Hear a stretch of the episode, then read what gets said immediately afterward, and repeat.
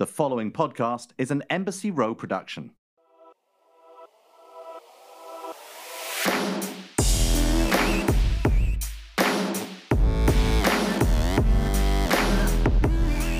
Hi, this is Sarah Riff, and welcome to Having It All and Other Lies, the podcast where I talk to people I admire about letting go of perfection, embracing the chaos, and redefining what success and happiness look like to them. Because ultimately, the only definition that matters is our own.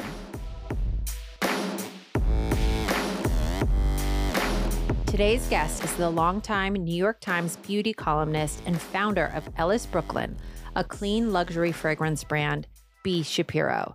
She is also the author of Skin Deep Women on Skincare, Makeup, and Looking Their Best. After becoming pregnant with her daughter Ellis in 2013, Bee started cleaning up her beauty routine and found there were no sophisticated clean options for fragrance. Ellis Brooklyn officially debuted in June of 2015 and is currently an award winning leader in the high growth clean prestige fragrance market. Thank you so much for being here today, Bee. How are you? I'm doing well. I mean, as well as these crazy times. I'm excited too, though. Yes. Where am I finding you? So I'm currently actually in Greenwich, Connecticut. I was one of those, you know, in the city, a lot of people left. I actually have been up here for two years. We were supposed to go back and then we decided to stay longer. Okay. So you moved pre COVID. We did. And is that something that you've been loving, like in terms of getting out of the city? Did you just feel that it was time? You know, it's such a tricky question because because I think you're based in LA, right? Mm-hmm. So I think that LA, you have like more, you just have more space for kids. The houses and the housing, the apartments, everything is a little bit bigger. And also, I just feel like in New York, everything was such a struggle, you know, like getting little kids into an Uber, getting little kids into the subway, like walking around while there's like trash from last night's party on the street. There was just a lot going on that I feel like was hard to deal with. That being said, I think it's great to have a baby when you're in New York. I think it's not so great when you have like toddlers that love to like pick up anything. right. No, I, I, remember that too because I actually have taken my kids there at various stages of their development. And I just like to have a new baby and to walk around the city and you could just lose yourself for hours. And that's really nice. I think, especially in those early days of when you have yes. a baby and it feels very isolating, even if you don't know people, just being surrounded by so many people walking around feels like you're part of the kind of like the collective energy, you know, in a nice way. Absolutely. I, I feel like when the kids were really little, you just pop them in that Ergobaby or whatever the cool one is now. I feel like the mommy stuff is so much cooler now than when I had mine. For sure. Uh, but yeah, you can just walk around. And I think it was so easy to do play dates too because there were so many people around. So I'm super grateful and like happy that I had the kids really young in New York. It's just that my kids are active. Like I have two little girls, but they're really active. And I think if you have active kids, there's like no, it's much, much harder. Yeah. So you don't want to be, especially right now, you wouldn't want to be cooped up in an apartment. So, Bee, tell us a little bit about yourself. Where did you grow up? Are you from the East Coast? No, I'm from Seattle. Oh, the rainy city. it's so dark. It's beautiful in August and September, and like the winter is literally like rainy and dark and like looks like Scandinavia and London for like four months. I loved growing up there. I feel like it was like very dreamy. I feel like there was this like sense of I don't know. It's not like a frontier, but I remember when I was growing up, it was really isolated. It was all the way up there. And it just was like, okay, you want to start something? Go for it. You know, it was that kind of thing, that kind of culture. Whereas, like, New York, as much as I love it, it's so funny. Here, if you tell somebody you have an idea, they're like, well, how are you going to fund it? Who are your investors going to be? Like, how much is rent? Like, it's so funny. It's so money oriented. Right. So much more literal. Yeah. Yeah. So, growing up, did you have a sense of the type of life that you envisioned for yourself? Did you imagine staying in Seattle? We always talk about that we get to design the lives that ultimately fit us. You know, it's like you went from Seattle to New York to now Connecticut.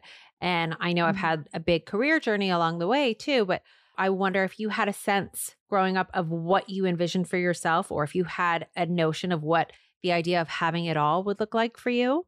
Oh my gosh, you know, I grew up pretty simply. I didn't have a particularly lavish lifestyle at all, but I knew I wanted to get out. And it's not that Seattle was bad, it's just that Seattle back then was pretty isolated up there and it wasn't very worldly. And so I knew I wanted to go to New York. I knew I wanted to travel more internationally. I didn't even know though what having it all meant. Did that mean just like having a nice apartment having a nice car? Like i didn't think about details like that. I just knew that i wanted to be like in a super international very worldly scene.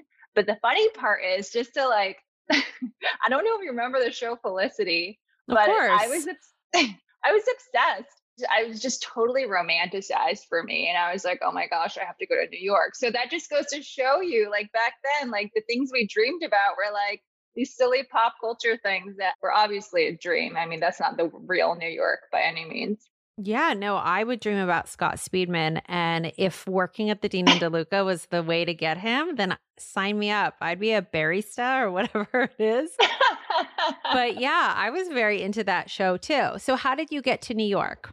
So, I actually went to law school. I went to Georgetown Law in DC. And then from there, I got a law job in New York. So, that's how I got here. Okay. What sort of law were you pursuing? So when you're in law school, you can just like get a regular degree and then decide later on. The job I got out of law school, I was a hedge fund lawyer. Okay. So I, I mean, I'm very curious how we jumped from hedge fund law to fragrance, but that's so incredible. How did you fall into the hedge fund world? Honestly, I knew that I probably have to take a corporate law job because I didn't, you know, I liked litigation, but I just, I knew what litigation would entail. And I mm-hmm. never loved law work. And so I was like, well, let me try to figure out a job where I can have relative life balance. And so I knew that litigation jobs weren't that because you're on cases and super intense and all that. So I thought litigation was super interesting, but I just didn't want to give up my life for it. So I took this job at a corporate thing, and this is frankly the offer that I got was at a hedge fund law firm. It wasn't purposeful. It's interesting that already early on in your life, though, that you had a sense of what having a balance would look like for you and knowing that that would put you out of balance to have an all consuming job mm-hmm. that mm-hmm. it would mm-hmm. not really allow for any other time or interest in your life. How long were you at that job?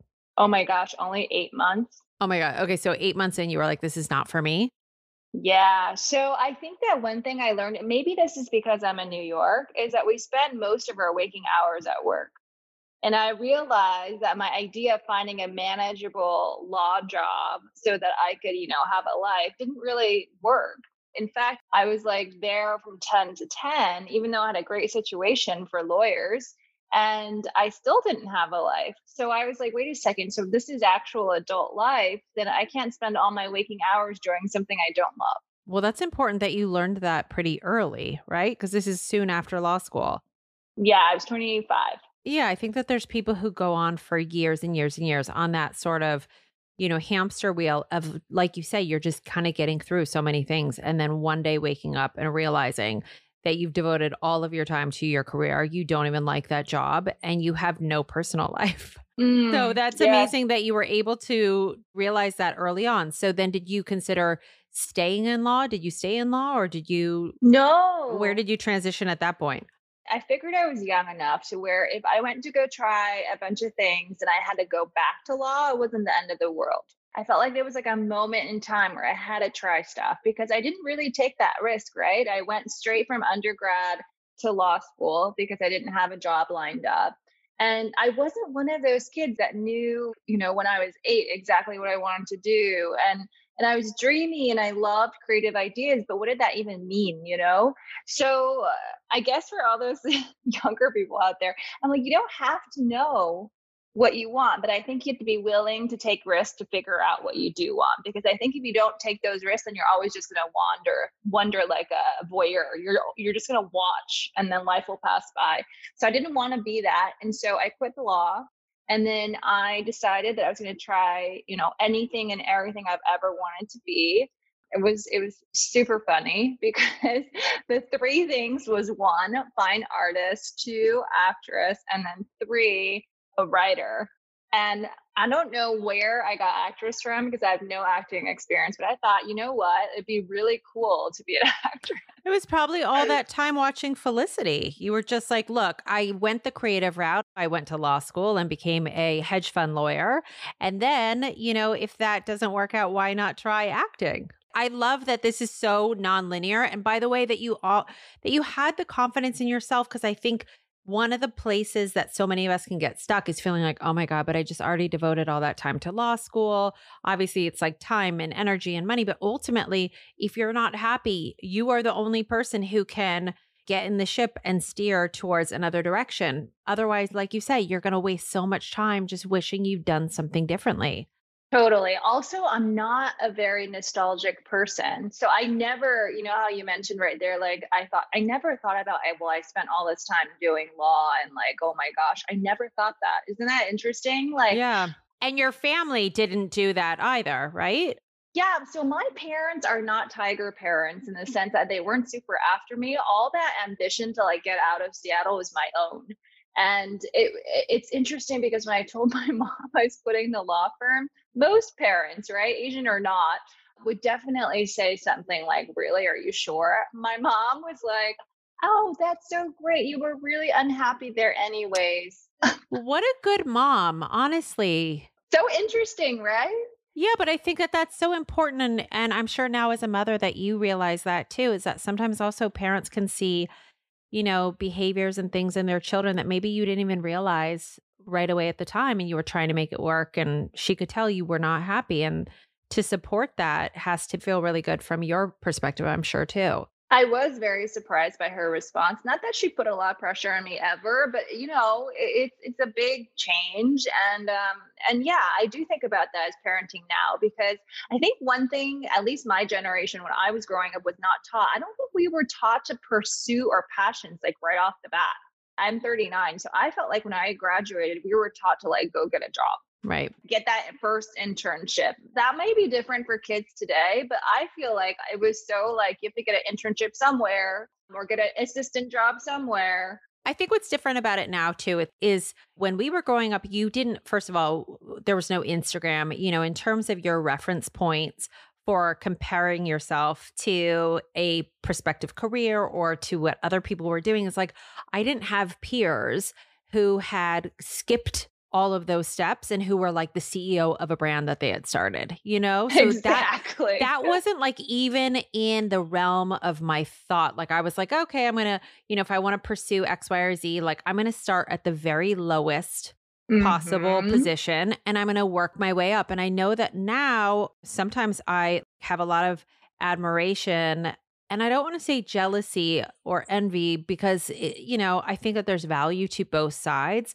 but I think a lot of younger people now are just like, well, I don't have to go through X, Y, and Z. I'm just going to start my own thing, which I think is incredible. But I also think that it's limited a lot of people too, because there's like a less tolerance in a way for a certain amount of hard work, I think, and also for totally. putting in your time and putting in your dues. But I know a lot of younger people who have such a hard time even getting a job because they honestly think that they're already too good for everything. You know what I mean? They don't want to totally. start in the assistant route. And I think for us growing up, that was what you did also i mean managing younger people or younger talent and i have great younger people working for me now but i definitely went through a few before figuring out a how to like bring the best out of them but also b how to interact with them right? Because they are they did grow up quite differently. And i think it's so interesting because the ones that truly have the entrepreneurial spirit and that hunger are like a hundred times more open and wise than i was at that age but yes, you have the vast majority of them not willing to put in that hard work that the stripes that we earned. I have to say this too. I think one thing that I had a joke about with a friend of mine is managing young people like i said you have the ones that are amazing and have the hunger and the, the entrepreneurial spirit but then you have these that feel like their opinions in the workplace i'm not talking about like social opinions etc need to be heard at every second. And I was like, no, wait a second. You actually have to earn the stripes to voice your opinion. Do you know what I'm talking about? You have I, like I totally know what you're talking about, but I think it's just that's again, it's just a different time. And I think it's like you think about also even the way that you're raising your girls too now, which I'm sure is to be outspoken and fearless and to like stand in their values. Obviously, hopefully, they have an understanding of when to share those things and also when to defer to someone who's maybe in a superior position. But it's interesting the way that it's all going to play out. Yes, I agree. Okay, so you decide you leave the firm and then you consider fine art, acting, and writing. So did you start going on auditions? I did. the auditions were so bad, truly. They were so bad. And I should, I mean, I don't even know what gave me the idea that I thought I could even do this. They were so bad to the point that I didn't even know a headshot was supposed to be a, like a whole sheet of paper. I, my headshot was like much smaller. Uh-huh. and I was just like, why do you need a picture of your head that big? Like, I remember thinking that, like, stupid things. Did you get any roles? No. I got booked on some like weird, like modeling pamphlet stuff instead. And like Okay. not even real models, right? It's like natural lifestyle. As long as you can add model to your byline, that's I think that sufficed. No. I'm going to intro you that way. Former model. Oh my God. Can you imagine? Now that I'm in beauty, I can't say that. Oh my goodness. It'd be like the classic scenario where somebody shows up and is like, I'm a model. And you're like, for what? Yeah, but you know what? It's all fluid. It's all open now. And then you started you leaned into writing though, right? I did. I discovered I loved it. And I think there, I, for a second there, I couldn't figure out why I went to law school because I was like, oh my goodness, I got so jumbled and like felt like I had to do something that I didn't know why. And then I realized why. It's because I do love writing. I do love reading. I love the written word. And that's why. And so it, I just didn't want to do it in a legal way. I wanted to do it in a creative way. And I've always loved fashion and design and pop culture. And it's just so interesting because when I was younger, I didn't even think about this as a possible job at all. I, I love writing still. And so now you have a column for the New York Times. I do. Okay, so tell us more about that. A lot of it's luck, right? And being in the right place at the right time. A lot of it's hard work. So I was writing for all these different publications. And then I started writing for the New York Times Style magazine, so T. Mhm. Uh, it had just launched and it was looking for online content. So really, it was like timing because I blind pitched them over email. And it was a good pitch. But still, like I, the shock, like they wrote back and they signed it and the story published because sometimes stories get killed. So everything just kind of like rolled from there. And then I got more assignments. And then I moved to the paper eventually, like a few years later. But it really was from cold pitching. That was like my entree. And for anyone who doesn't understand cold pitching, had you you had written a story already that you submitted or no? No, You submitted some of your stories? no, you submit a story idea. So, okay, so story idea. So do you remember what the story idea was that they first accepted? I had three pitches and they accepted two of them. And because I was working for that art collector, uh, I had some access and into that art world. And so one was about a Terence Koh exhibit, Mhm. which was the artist back then. Another one was about Ryan McGinley, which is another artist who was collaborating with a fashion line. Ryan McGinley had such a big moment. So big. Yeah, I remember this. Okay. And then so you went from there and then you moved into the paper. Now you find yourself in the world of clean fragrance mm-hmm. with your mm-hmm. own brand, Ellis Brooklyn. So tell us about how that started for you. So I started at the New York Times covering fashion, pop culture, the intersection with like art, etc. And then beauty fell in my lap. So I moved to the paper and I was just I was like number 5th reporter in fashion out of 5. okay, you got to be somewhere. You're you you were on the list. I was on the list, you know, barely hanging on with my fingernails. And uh, the beauty columnist at the time left to take her dream job and travel. And so they asked me if I want to take the column. And I was like, sure, yes. I mean, first of all, there is that like saying like you should just say yes to these opportunities. So I was like, okay, yes. But I didn't know anything about beauty, like very little. Did you have passion for beauty? Was it something you had personal interest? You know, I liked it, but I mm-hmm. wasn't like some beauty junkie at that point. I always liked it, I did grow up in Seattle in the grunge era. So there was like manic panic in my life and there was like grungy eyeliner, but it wasn't like I loved fashion in my 20s. So it was in the beginning like, okay, let's just see how this goes. And I'm so happy I switched actually, because as I've gotten older, I care way more about beauty. I think it's so interesting how much it's flip flopped. And then as I become a parent, I care even more about beauty. right. So it sounds like it all unfolded at the right time for you. Yeah, that's totally luck. Like I have no I mean I was just lucky literally. And so I started covering beauty from there and I was reviewing products like left and right. It was super fascinating because I was learning a lot. A lot of this stuff was new to me. So finding out about formulas and like how marketing happens and a lot of it stuff was brand brand new and then I became pregnant. And so when I got pregnant, I think this happens to a lot of women. I don't think like my story is unique in that way, but I just started becoming really cautious and much more aware of what I was eating and also what I was putting in my body. So it really went from there. And I was trying so many products still. And I love fragrance. And so I just couldn't find at that point in time, which was almost seven years ago now, I couldn't find a clean luxury fragrance. It was either these like hippy dippy oils, which there's nothing wrong with that, or the, you know, classic, really beautiful, but, you know, just your regular luxury fragrance. And I wanted both. So that was how it began.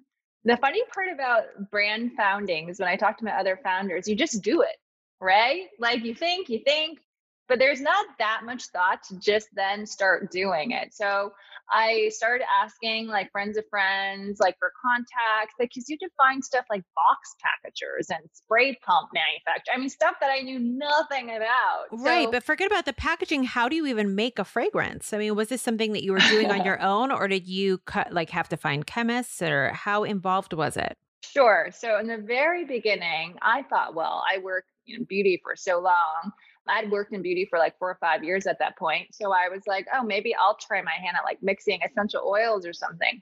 So I bought a bunch of ingredients. It was horrific. It was not at all close to what my ideal was. And then I realized I have to work with a perfume house. And so then it was trying to get a perfume house to get to call me back. I thought I was like hot stuff, you know. I was like, oh my gosh, I'm in the New York Times. Like, why Hi, yeah. back? That's when you pull out your lawyer skills, you know, and you can threaten with really great big lawyerly words and, mm, you know. Mm, yes, on letterhead. That, on letterhead. That's when that's useful. Yeah. So, no, I, I work with really amazing perfumers, and that definitely was the right choice because I think if you want to make a luxury product, that's the way you have to go some of them spend their whole lives practicing to be or studying to be in this world and to be a master perfumer. So I definitely got into the right lane, but it took like two years before a product came out. So, how involved is it in terms of wanting to stay clean if you're working with a perfumer? Is it about the exclusion of certain chemicals? Is it an additive thing, or what are the kind of like the key differentials there? Sure. So the I think the baseline is that every fragrance brand should be IFRA compliant. IFRA is IFRA. It's this international regulatory body that you have to be compliant with in order to register in the EU. So the EU, I'm not sure for those clean beauty people out there, they ban a bunch of ingredients, something like 2,800 or something. It, the list is always growing. Ingredients that the US does not regulate at all. So I think that's a really good baseline because that body, the EU legislation body, is actively looking at ingredients, actively looking at the science, and you can at least be like, okay, that's the baseline. So I right. think you start from there. You figure out if a brand is IFRA compliant and you can you can literally email them email their info at or their customer service line whatever. This should be something that like they should be able to answer easily. And if they're and they can't i would be a little suspect. I would just be like mm, this brand may not be dotting its i's and crossing its t's. And then you go from there and we on top of that exclude we have a no no list on top of the ifra compliance so that is just derived from my experience at the times but also just you know doing research talking to the perfume house talking to other clean beauty brands. So that list evolves you know because sometimes more products will more ingredients will be banned um, or more research is done and you find out more stuff about something. We had another guest Randi Christiansen from necessaire. I don't know if you know the body line But, you know, we I were do. talking all about that in terms of obviously, you know, a lot of people are making a bigger effort to eat organic and to be mindful of the things that they're putting in their body as well as on their body and and how unregulated it is in the US and how many endocrine disruptors and other Mm. things that we're all exposing ourselves to on the daily in the name of beauty. Don't get me wrong, like I'll definitely expose myself to some disruption in the name of beauty for a good cause. But when you Mhm. can find a little balance, you want to. And I love that you were committed to creating clean fragrance so that you could kind of continue in a holistic effort to be conscious of what you were putting on your skin. Yes, so I do think there's different schools of clean thought, right? You have some clean beauty people who are, who are like these 100% natural people. And I'm probably more the similar school to Randi, right? We're probably more, if you look at the clean spectrum, we're probably more similar as far as brands are concerned and like brand ethos and commitment. Because I don't think just saying 100% natural is solving the problem.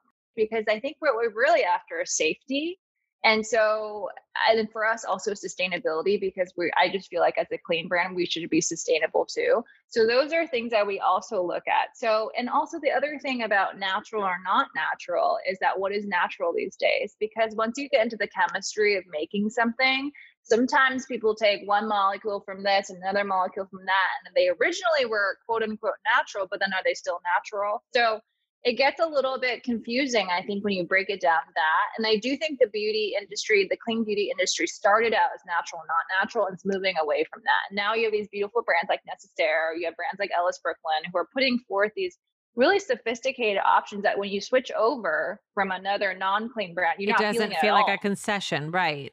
And that's what I love about it. And and thank you so much because I know you sent me some fragrances and I can attest they all smell incredible. And I am a Oh, particular good. I love fragrance. Is it tacit? I have a friend who has a candle line and he calls it a tacit experience. It is. I think for people who have recognized that sense of smell matters, and I definitely think during this pandemic, we've paid more attention to that. I think it's because we slowed down, we're stuck at home. You want your space, you want your vibe, you want everything to feel tacitly, right? Mhm. Like wonderful. And I think scent is this, This is like a drinking scent- game where we say tacit, by the way. I want to play. yeah, no, I'm just saying we could do it right now. I've never used tacit before this conversation, but I feel like I'm going to use it a lot. Ooh, I like it. But it's true. You want to set a tacit experience. You want to smell good. You want your home Mhm. to feel comfortable and welcoming and beautiful and sensual and all all the things that fragrance elicits. Definitely. And I think that sensuality part is has been missing for some of us, right? I think we're rushing around, especially in the US, I find. Like we're rushing around a lot. We're not necessarily like quote unquote taking a time to stop to smell the roses, right? There's a reason why that saying has been around for so long. It's because when you breathe in something, you really are pausing time in a way. Mhm. And I think that's very different from anything visual. Like a visual, we're constantly looking like at news, at Instagram or whatever it is. But there's something about smell that pauses time for a second. yeah. Oh, I like that.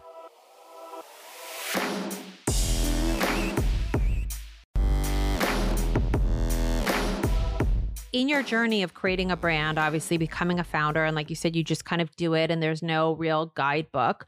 Have you been able to, and this applies to the rest of your life, are you able to take the victories of your accomplishments along the way? How are you in terms of goal setting? Like, are you pretty fluid or do you have major posts to identify success to you or to identify progress? How do you work? That's such a good question. So, I actually started working with a life coach last September because I realized, you know, the same quality that is in, I think, probably every founder out there is that hunger, that drive. That hunger and drive, the flip side of that is you're never satisfied. Right. How, why are you still hungry if you like reach that goal?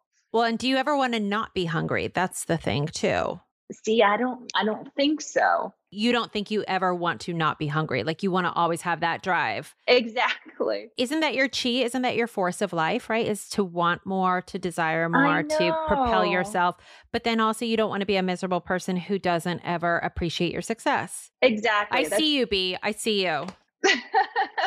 So, what did your life coach say? It's interesting when I first started working with the life coach, I thought we're going to talk a lot more about business. And in fact, because I think I am a founder, your self issues actually influence how business is going because we're so linked together. And so I thought we were going to start talking about like how I manage people, how I do this, how I do that. In fact, it started to be how I manage myself. Mm-hmm. This is like actually quite profound, I think, is that a lot of times that hunger for people or that are built in people is sometimes about worth, self worth, self achievement, self goals. And I think that separating out the fact that you want to succeed and using your successes as trying to like fuel your own self-worth is really important. Does that make sense at all? I know that sounds kind of like No, it's heavy and I think the thing is is that yes, it's crazy because I think sometimes and tell me if you feel differently, you don't strike me as someone who has issues with her own sense of self-worth.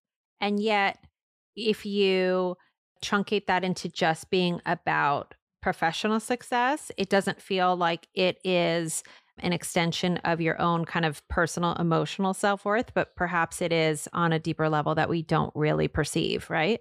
Yeah, I think that if you think look at any successful person, they're after something. I realize, and what I'm still working on is an active endeavor, is that it's not tied personally to you.